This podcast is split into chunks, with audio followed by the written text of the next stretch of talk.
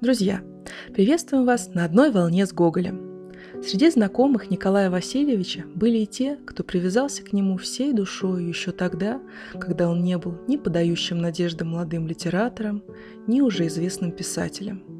Сегодня мы поговорим как раз о таком человеке, которого сам Гоголь относил ближайшим людям своим.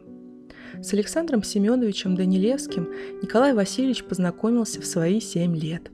Они были погодками и соседями по имениям. Вместе учились в Полтаве, а затем и в Нежинской гимназии.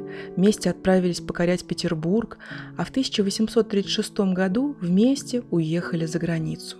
Несмотря на то, что жизненные дороги Гоголя и Данилевского достаточно рано разошлись и были очень разными, им удавалось поддерживать теплые дружеские отношения. Александр Семенович был тем, кого Гоголь считал своим братом, членом семьи, и потому всячески старался помогать и поддерживать.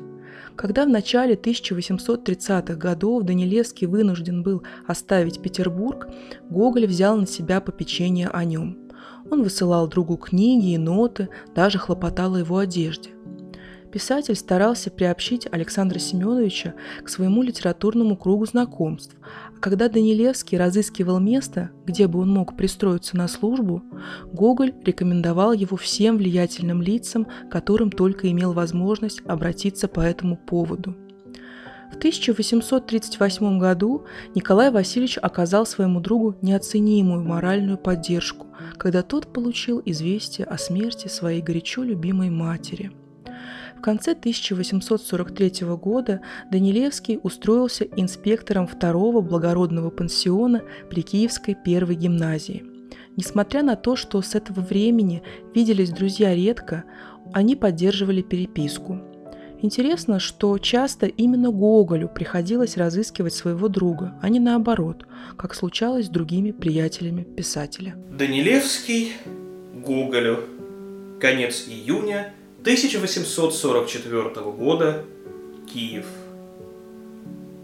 Я много виноват пред тобой, промедлив так долго ответом на твое милое и доброе письмо – но на этот раз я так был занят, что не чувствую ни малейшего укора на душе в этой маленькой неисправности.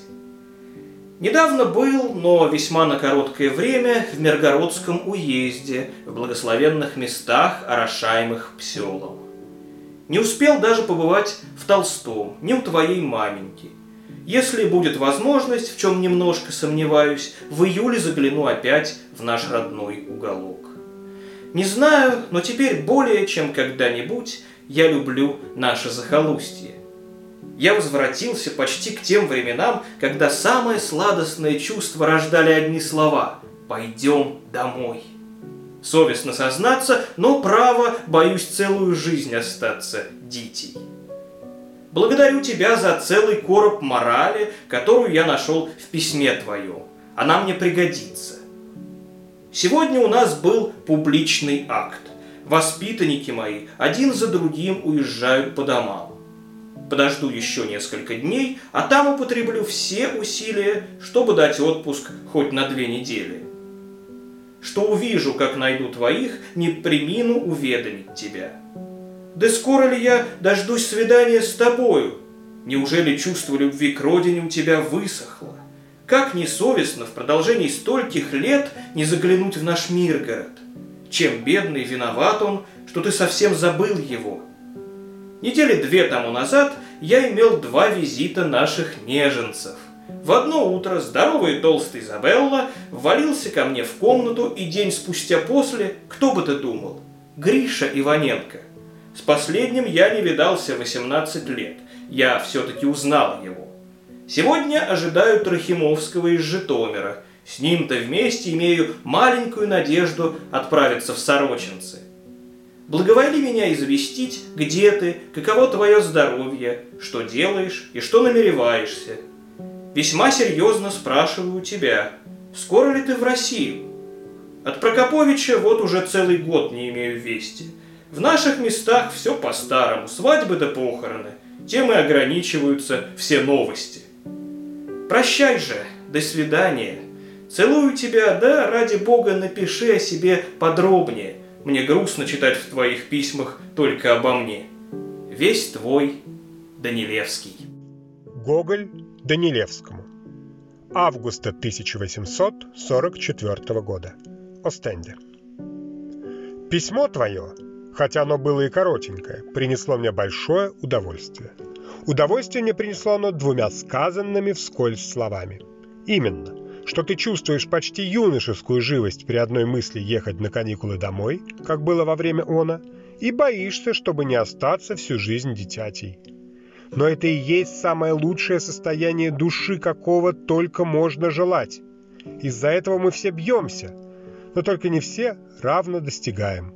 Одному дается оно как знак небесной милости и, по-видимому, без больших с его стороны исканий. Другому дается только за тяжкие и долгие труды и беспрерывные борения с препятствиями. То и другое премудро, и не нам решать, кто имеет более право на достижение такого состояния. Дело в том, что за такое состояние должно благодарить человеку как за лучшее, что есть в жизни. О себе скажу пока мест то, что я на морском купании в Астенде, куда меня послали доктора. После нескольких взятых ванн еще не могу сказать ничего положительного. Кажется, как будто несколько лучше. Успех обыкновенно чувствуется только по окончании. На вопрос твой, когда именно в Россию, ничего не могу сказать утвердительного. Это знает один только Бог.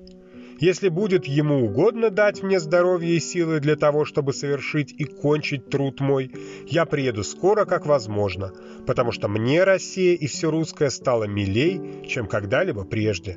Но с пустыми руками я не могу ехать. Мне будет и родина не в родину, и радостное свидание со всеми близкими не в свидание радостное. А пока пиши ко мне почаще и не забывай меня. Адресуй по-прежнему Франкфурт на Майне. Я позабыл в твоем адресе нумерацию, то есть который именно гимназии и которого пансиона. Означь то и другое в следующем письме. Затем весь твой Гоголь.